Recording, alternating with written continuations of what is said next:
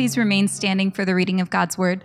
Today's going to, uh, we're going to do it a little different. The underlined portion we'll read together, and then the part that's not underlined, just I'll read. We're also going to read all of Psalm 119 uh, together, so buckle up, everybody. That's good. Uh, no, it's just verses 25 through 32. Okay.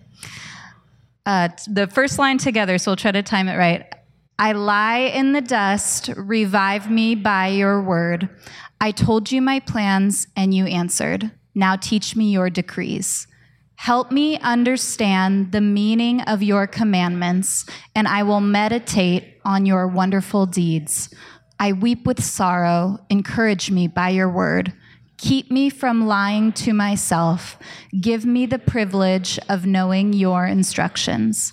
I have chosen to be faithful. I have determined to live by your regulations. I cling to your laws, Lord. Don't let me be put to shame. I will pursue your commands, for you expand my understanding. You guys have heard Nick preach before. If you've been here for any extended period of time, he is a dear friend of mine and Pastor Chris's. Um, he uh, loves God's word. He is uh, he has planted churches. He has organized and run businesses. Uh, but something that I love most about hearing from from Nick is he takes God's word and he does a great job of applying that to our cultural moments.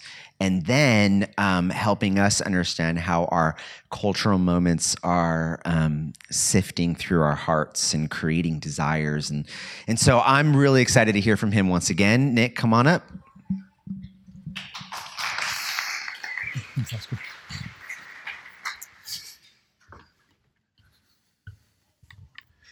Good afternoon, everybody. It's good to be back with you. It's actually um, a year ago this weekend that I was here last, so we can set our calendar for next year, Oscar, and um, yeah, can come help out again. Um, yes, um, my wife Kim and I have a, um, a long history um, with with Chris and Alyssa. I've known Chris for quite a while since he was at, at Saddleback, and then through the process of planting this church, we have a lot of love and affection for the Poblettis, uh, for the Navarros, and certainly for the Dodds. we love you guys so much. Um, Let's pray, and we'll jump in. Um, Father, we, uh, uh, in a room this size, there are a number of us who are in the dirt, um, me being one of them.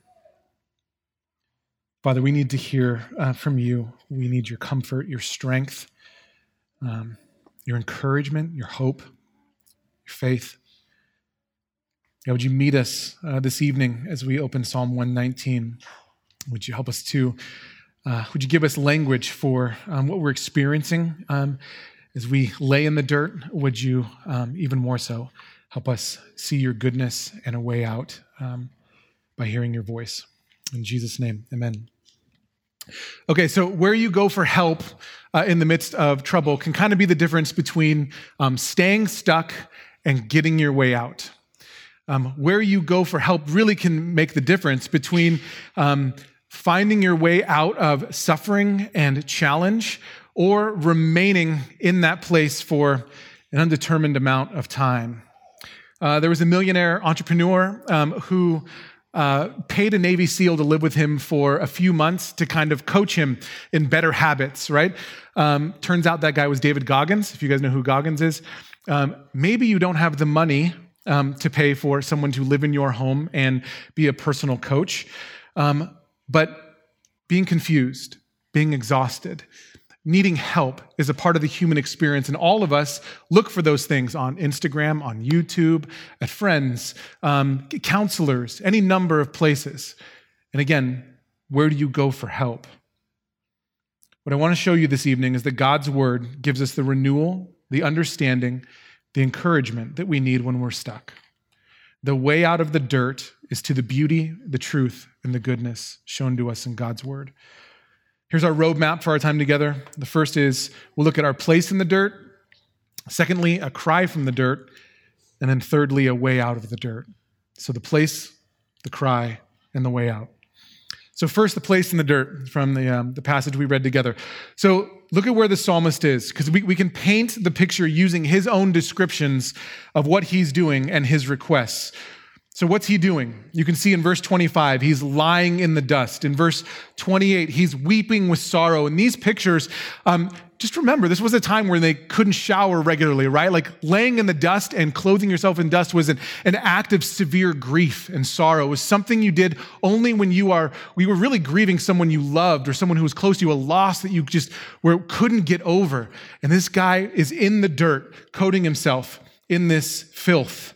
He is weeping, he's grieving, he is, he is crying out unceasingly. That's what he's doing in this short little passage.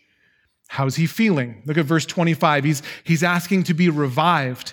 So you can kind of deduce from there that he must be weary, he must be exhausted, he must be emptied.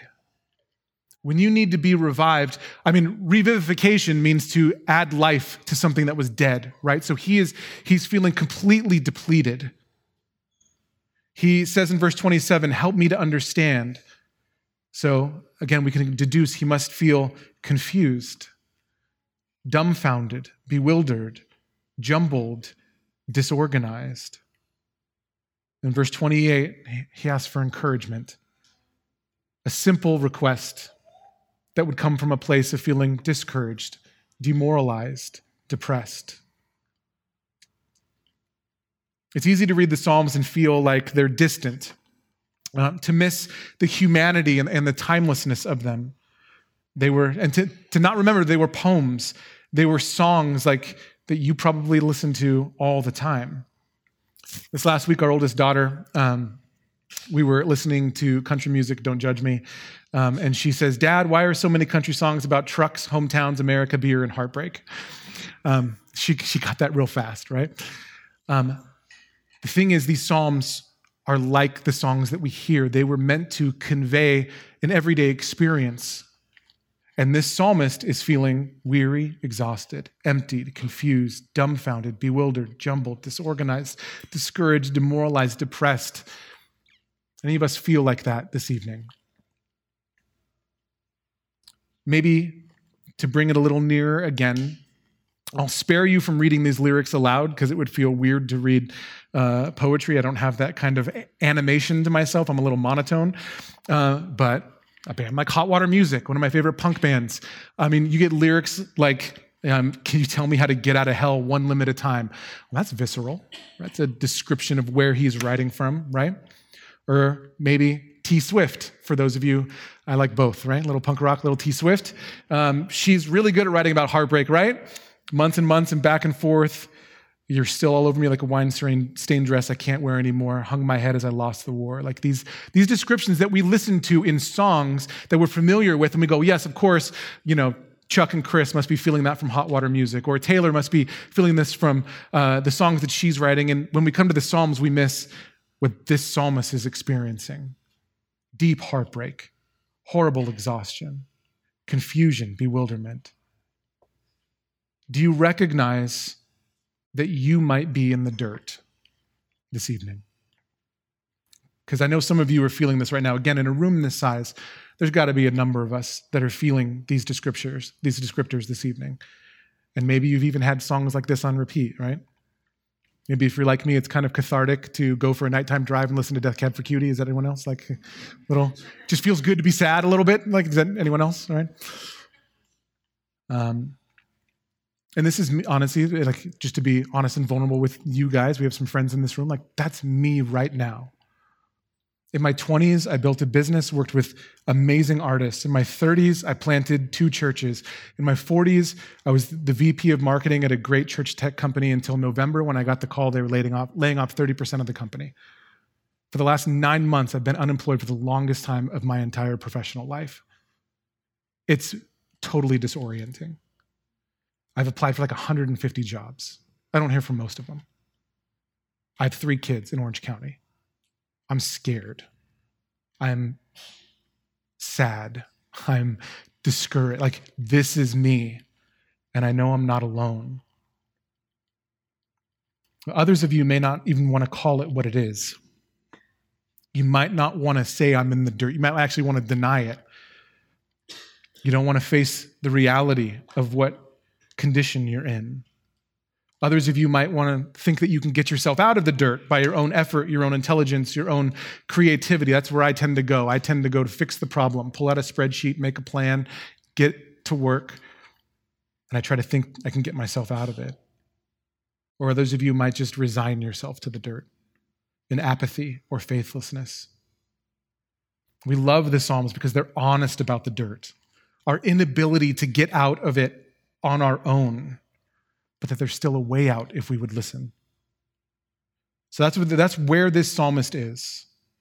Why is he here? This is an interesting one. Why is he in the dirt? Why does he feel these ways? Look at verse 26. I told you my plans and you answered. In verse 29, keep me from lying to myself. I kind of have to think this was a presumptuous person. Any of you guys, planners, type A, right? God, let me tell you what I'm going to do. I've got a good idea. Here's where we're going. And maybe it didn't work out. This guy had plans, and God answered. It doesn't seem to be going the way he thought it would. And he seems to have maybe lied to himself. Maybe he thought the outcome would be more quick than he imagined, bigger than he imagined, better in some way. But he had plans and he lied to himself. Jeremiah 17 9, 17 9, says, The heart is deceitful above all things and desperately sick. Who can understand it? Another way to say that oftentimes we lie to ourselves.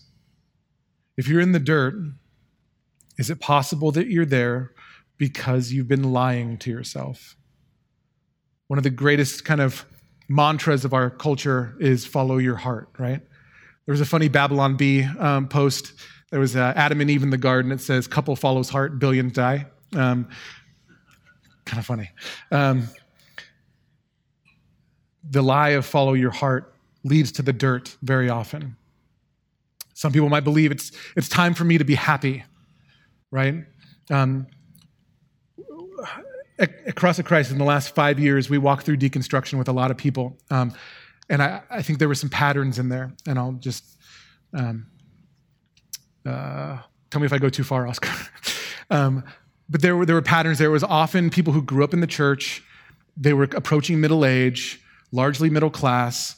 And I think they were given the lie that if you follow Jesus, everything's going to be perfect. And so they got to middle age, and it's a little harder than they thought. And the kids are more difficult than they imagined. The marriage is harder than they pictured, and it's, it's just difficult. And it got to a point where they're just like, well, maybe I hit the eject button on faith. And a lot of times, they hit the eject button on marriages in the name of, it's time for me to be happy. And they found themselves in the dirt in the name of self expression, self discovery, whatever you call it. Only a consumeristic, individualistic society could hold this up as a virtue without calculating its unintended consequences. Paul Tripp says, No one lies to yourself more than yourself because no one talks to you more than yourself. So take Tripp's words, take the psalmist's words, and go, We all probably do this. We all probably lie to ourselves in some way or another. And some of us have to consider are we in the dirt because we've lied to ourselves? What does he ask for? What does he say? Here's the cry from the dirt so he's in the dirt, feeling all of these horrible, disorienting, bewildering, scary, confusing things. Maybe he's there because he had these plans that he was presumptuous about. They didn't go what he, the way that he thought. He is he's potentially lied to himself. Well, what does he ask for? Again, in verse 25, he asks for revival, renewal. God, give me life, fill me up, make me whole. Good requests some of us in this room are making to God. In verse 27, he asks God to help me understand, give me perspective, give me awareness, give me wisdom. Again, good requests. In verse 28, encouragement, give me encouragement. Give me hope, give me camaraderie.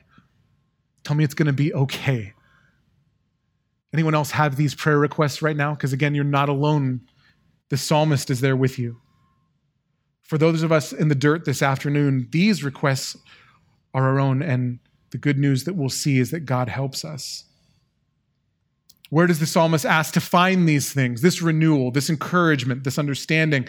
Well, he says they come by your word, by your decrees, your commandments, your wonderful deeds, your words, your instructions. The psalmist wants you to know something you can't miss this afternoon.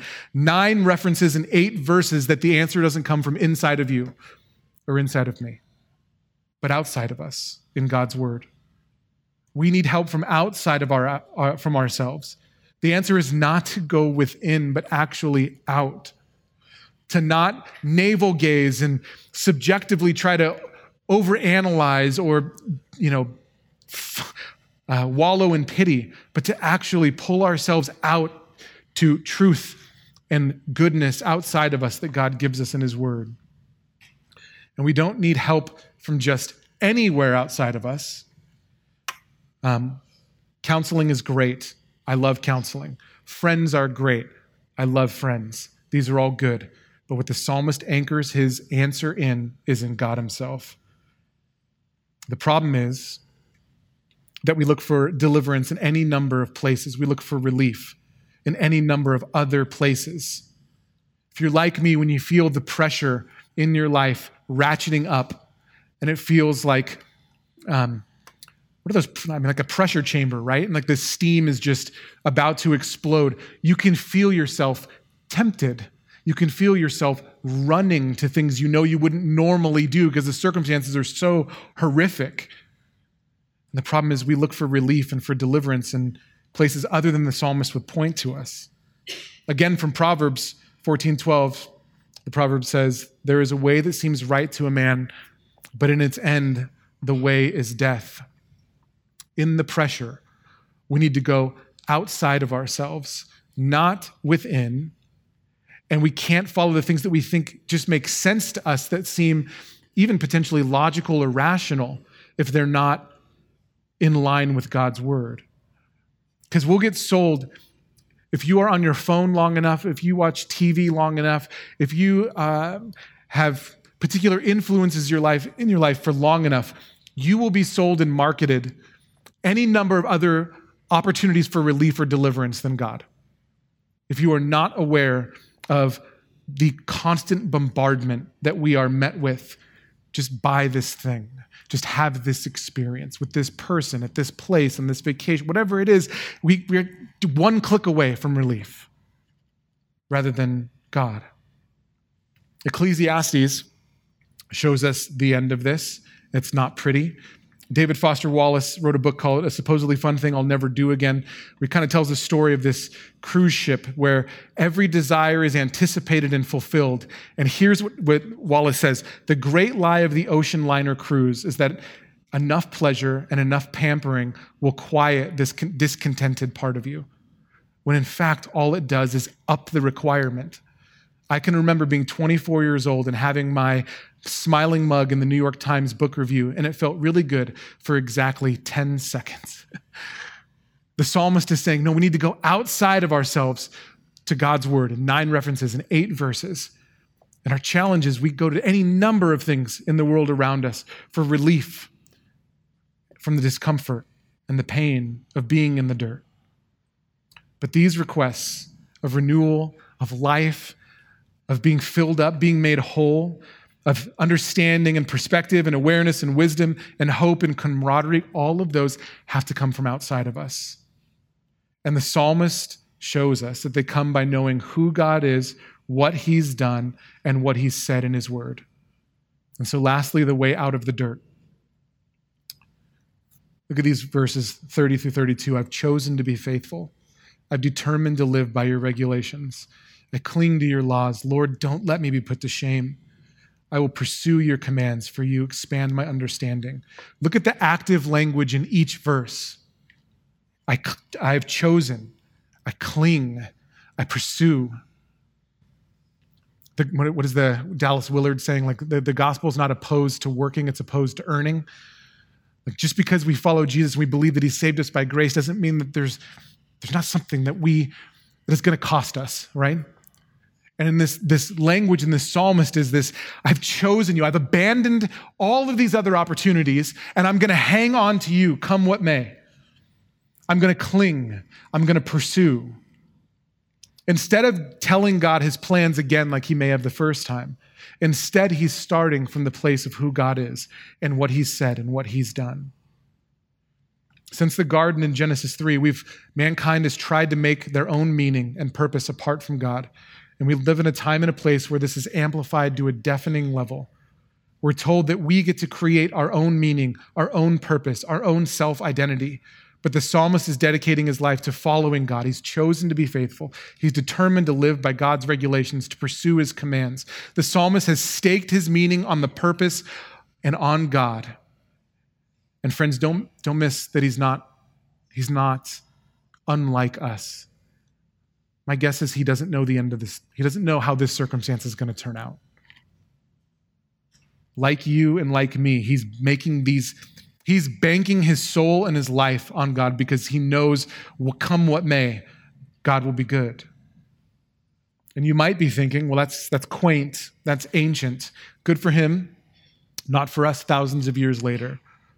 But let's take a snapshot of the life of someone in our culture that the world around us worships. This is from uh, Entrepreneur Magazine. It's a little article on Elon Musk. It says, No two days are the same for Musk. He spends Mondays and Fridays at SpaceX in LA. On Tuesdays, Wednesdays, and Thursdays, he heads to the Bay Area to work at Tesla. Quartz estimates he spends an average of 42 hours a week working at Tesla, 40 hours a week working at SpaceX. Who knows what he's doing at Twitter now? He also told Y Combinator that he usually spends half his time working at artificial intelligence, a nonprofit, OpenAI. On the weekends, it's more of a toss up. Sundays are usually spent traveling or staying at his Bel Air mansion. On Saturday, he either works at SpaceX or spends time with his five young sons. Speaking about his kids in 2013, he says, what, I'm, what I find is that I'm able to be with them and still be on email. I can be with them and still be working at the same time. If I didn't, I wouldn't be able to get my job done. Even in our belief about the inevitable progress of humanity, solutions anchored to human ability will be at best echoes of the designer. The, psalm, the psalmist's own meaning and purpose led him into the dirt. The psalmist living like this led him into the dirt. God's answer to the psalmist's plans was to humble him. The invitation is to find our meaning and our purpose in God and what He's done. Two categories infinitely bigger, infinitely better, and infinitely more beautiful than what anyone else has done or said. We look at the views of our, our grandparents, our parents, those a century ago with skepticism and ind- indignation. Why do we think that that won't happen to the, view, the views of our own day? How about aligning ourselves with what God says in the Bible? and in particular what he reveals to us in Jesus, because those things have stood for 2,000 years. In the dirt, you can bank it on the superficial uh, advice of the moment, or you can bank it on the timelessness of God and his word. Have a few people distorted those things? Absolutely. But an, un, but an incalculable number of people have lived in them for their lack of a better word, purity as well.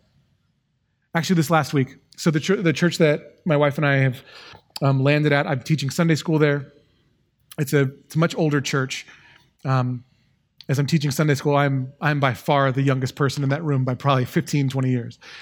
And this old man walks up to me um, at the end of the session last week, and he says, um, Could you speak a little more slowly when you teach? And I said, I'll try. I just get a little excited. I'll, I'll, do, I'll do a little better. And he was like, now, now that I'm old, I have a hard time hearing and keeping up. And now that I'm old, I have a hard time thinking and, and finishing thoughts, and it takes me longer to, to get to things. And then he says, Do you remember that verse where God says that he'll finish what he started? And I remembered 1 Thessalonians 5 because we always had it at a benediction at Cross of Christ where uh, he who calls you is faithful, he will surely do it. And he was like, Yeah, that, that's good. What's the other one? And I was like, Okay. Uh, Philippians 1 6, he, he who began a good work in you will, will com- bring it to completion in the day of our Lord Jesus Christ. And he's like, that, That's the one. He said, That's the one that gives me hope because I can't complete anything anymore. One day God will finish everything that I can't in the dirt of this old man and is the end of his life as he's feeble and weak and struggling with just getting words out his hope was in philippians 1 6 We can bank our lives on the superficial advice of our moment or examples of our moment, or we can bank them on something that has stood for thousands of years.